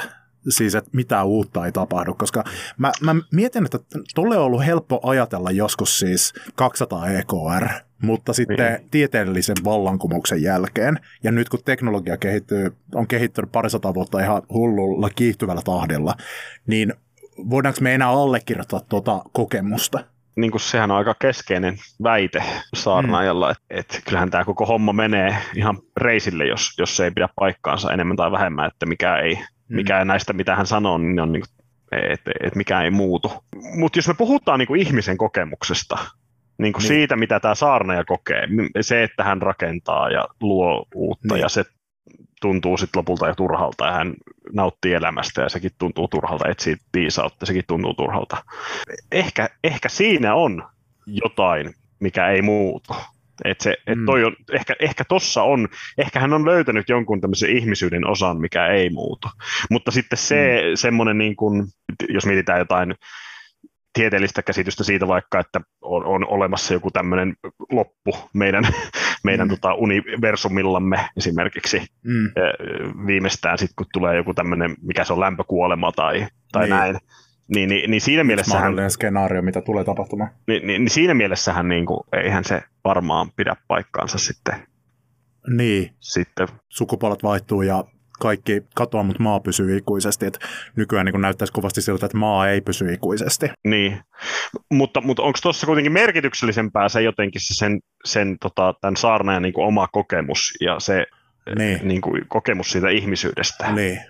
Ja mä luulen, että jos Sarnain saisi tietää sen, että itse asiassa me ollaan saatu selville, että edes maa ei ole ikuinen, vaan sekin on niin kuin alkanut ja sekin tulee loppumaan ja sekin on osa tämmöistä ihan hirveän pitkää universumin tämmöistä niin kuin jatkuvaa katoavaisuuden tämmöistä kierrettä. Niin. niin se, se niin kuin, että maapallo on muodostunut, sekin on niin kuin vain osa semmoista suurempaa tarinaa, joka on entropia.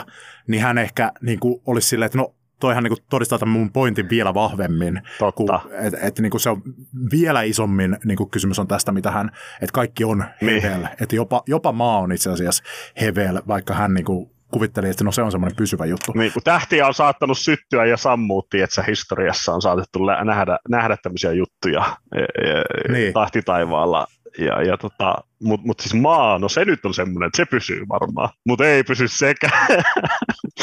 Voi että kun voitaisiin mennä sanoa, meidän pitäisi, nyt meillä on jo monta aikakone, meidän pitää mennä saarnaajalle puhumaan, sitten meidän pitää mennä sille tota, Albert Camusille. Camusille puhumaan, Oho. Sitten kyllä meidän täytyy järjestää joku kanssa joku Budhan ja Saarnaajan välinen joku tämmöinen meet-appi, jossa ne, kyllä. ne pääsis vähän niin kuin vaihtamaan näitä ajatuksia. Joo. Luulit sä, että tuossa buddhalaisuudessa tuossa saarnaajassa, onko se, onko se kuitenkaan ihan sama? Onko se ihan sama juttu vai onko se vaan samoja elementtejä? Miten sä niin näet ton?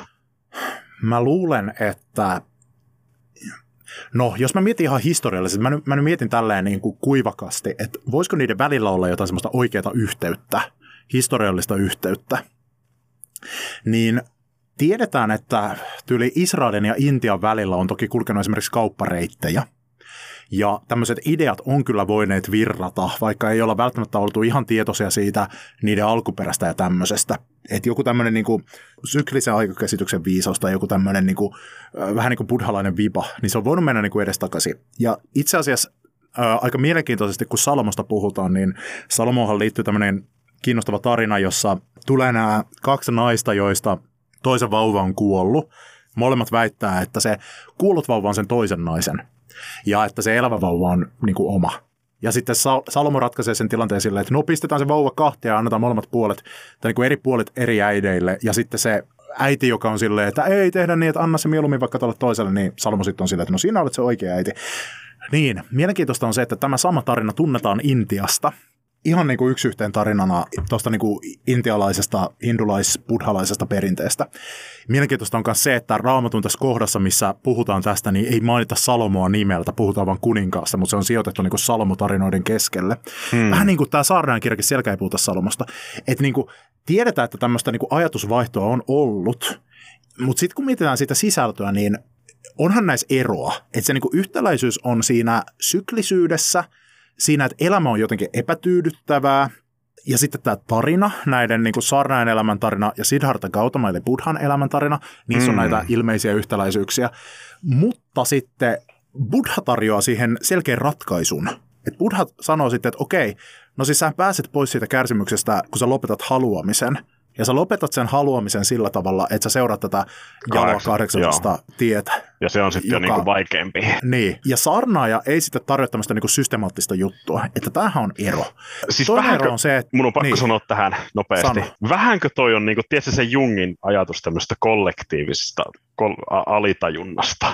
Jep. Sillähän on tämä ajatus siitä, että jotenkin niin kuin, että meillä ihmisillä on jotenkin tämmöinen, no mä en tiedä, välillä se saa semmoisia jotenkin tämmöisiä vähän outoja piirteitä, mutta että, niin kuin, jotenkin meillä on tämmöinen niin kuin, jotenkin tämmöinen sisäänrakennettu jotenkin tämmöinen ajatus mm. käsitellä asioita tai nähdä asioita. Tietysti. Kyllä, tietyt, tietyt arkkityypit, mitkä niin. toistuu kulttuurista toista. Niin, Vanha viisas mies. Niin, ta, mieti, mieti just tämä, niin kuin, tiedätkö, rikas äh, hallitsija, joka mm. joutuu kriisiin, niin. niin sieltä tulee Kyllä. hyvin samankaltaisia ajatuksia. Tässä on muuten jännä. Joutuu, Nyt niitä pisteitä Kyllä. tulee. Joutuu kärsimyksen kanssa kohtaamisiin ja se sitten toimii hänellä tämmöisen niin kuin yllättävän viisauden niin kuin löytämisen. Et vähintäänkin avan. se yhteys on.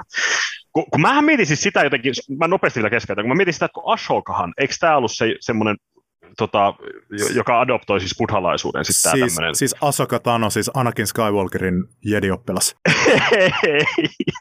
ei, kun siis se oli se hallitsija Asoka, joka, joo, joka se oli ne patsaatkin muistaakseni. Levitti buddhalaisuutta. Levitti buddhalaisuutta. Oliko niin, se näin? Joo, joo. mutta sehän eli vasta sitten, ota kun mä googletan, kun mä en tiedä, 273-232 ennen ajanlasku alkua. Eli se Joo. ei voi olla, mutta sehän levitti siis mun mielestä tosi pitkällekin. Että se olisi voinut, voinut mm. olla, että sieltä olisi ollut, mutta ehkä se ei tässä tapauksessa voi olla.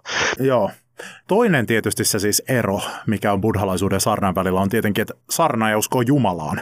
Hmm. Että kaiken takana on niin kuin Jumala, josta, jonka niin kuin tarkoituksista me ei kauheasti tiedetä.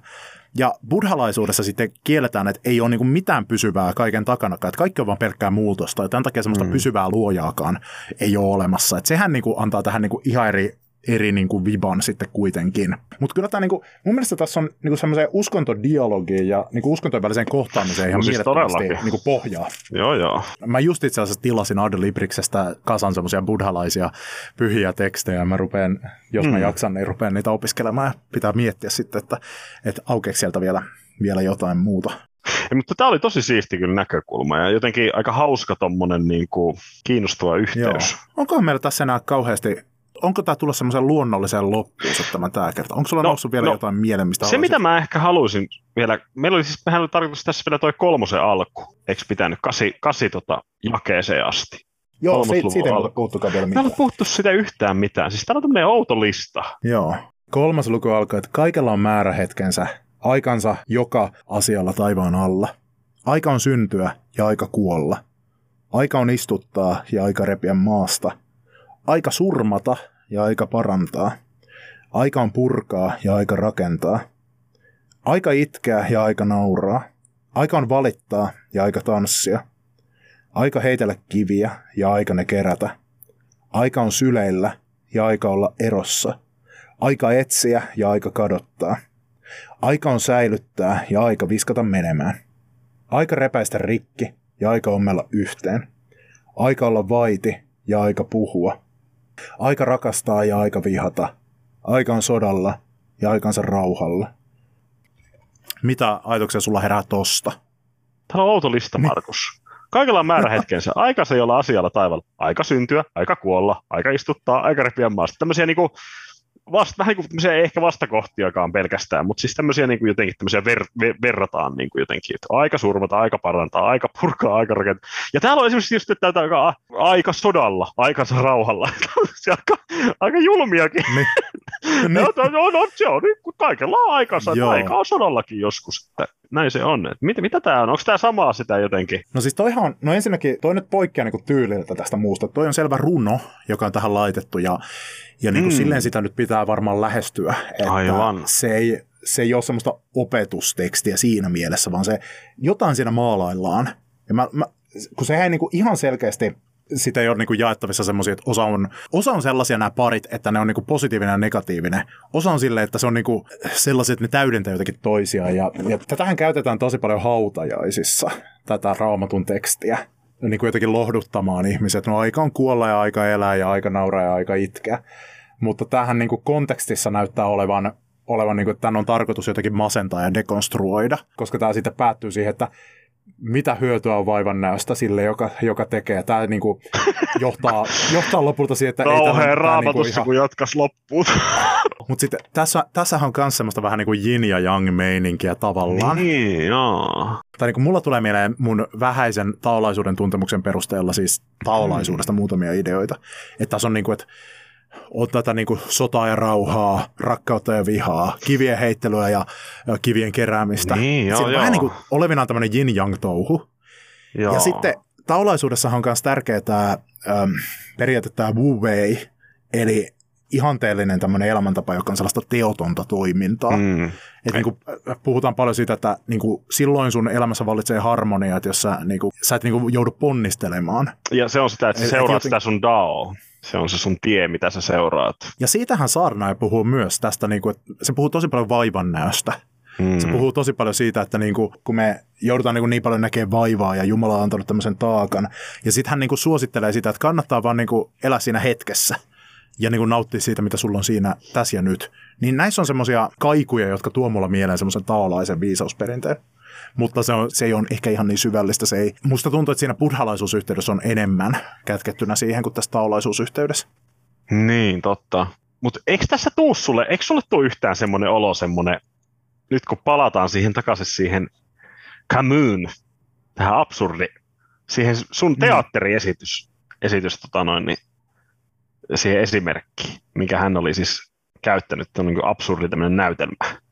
Niin. Elämä on näytelmä jossa on aika itkeä ja aika nauraa ja aika valittaa, aika tanssia. Ja, tiedätkö, että, se, niin. että tässähän hän jotenkin niin kuin tämä ja kertoo, että tässä on niin kuin sun elämä. Ja, ja siellä on aika niin kuin aikansa kaikella. Et siinä, niin. se on niin kuin, tässä on se näytelmä ja tässä on ne osat, että on aika nauraa, aika valittaa, aika tanssia, aika heitellä kiviä, aika kerätä niitä. Että tässä niin. tämä koko absurdi show nyt on. Että mitä väliä tälläkään on. Et, et, et, et voisiko tossakin olla joku näkökulma, nyt jos palataan takaisin vähän sinne, mm. kelataan siihen, siihen että et onko tämäkin aika, tämäkin runo, niin onko tämäkin vähän semmoinen, että niin. tämä kertoo siitä, että kaikki tämä on, niin kuin, jos se teema on nyt, että kaikki on heveliä, niin onko tämäkin niin. sitten, tässä se kaikki heveli nyt on, tähän yhteen runoon sisällytetty, se koko elämä. Niin justiin. Ja mu- musta on kiinnostavaa, että se ei niinku esitä minkälaista semmoista tuomiota tuon runon piirissä, että se ei sano niin. Niinku suuntaan tai toiseen, se vaan kertoo, että tämmöistä ja tämmöistä, tämmöistä mm. ja tämmöistä. Ehkä tämä on se kivi, mitä me vieritetään. Se on tämä runo.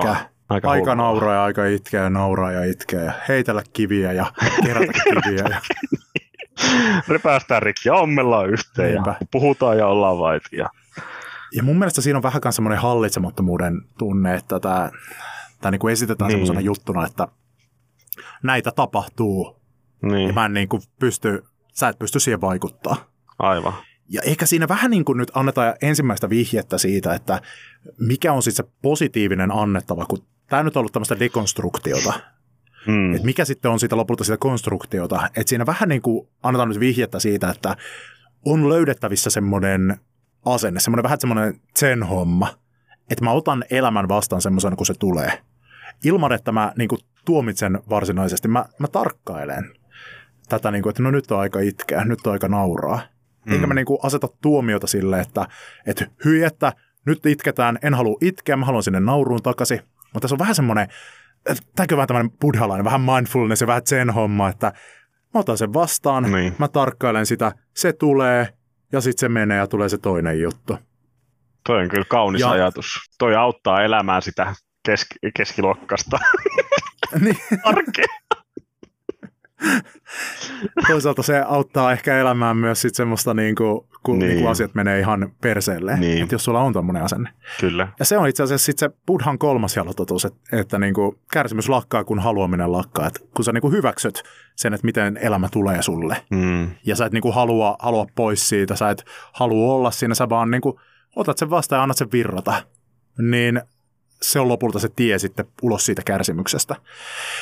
Ja mä luulen, että tähän me tullaan palaamaan, jos me ikinä jaksetaan sitten nauhoittaa tälle jatkoa vielä. Kyllähän me jak- jaksetaan. Mutta tästä me voidaan siis mun mielestä vetää semmoinen juttu, että vaikka olisi tosi niin kuin pelkäis buddhalaisuutta, niin silti voi käyttää mindfulnessia, koska se löytyy myös jollain tasolla täältä Saarnaajan kirjasta, isosta kirjasta. Ainakin jos me nyt pakotetaan, ainakin jos me nyt pakotetaan se ja niin kuin ACGsiä harjoitetaan. Ja, vähintäänkin me saadaan hyvä loppukaneetti tälle, tälle kerralle, mutta siinä oli meidän tämänkertainen harhaoppia jakso.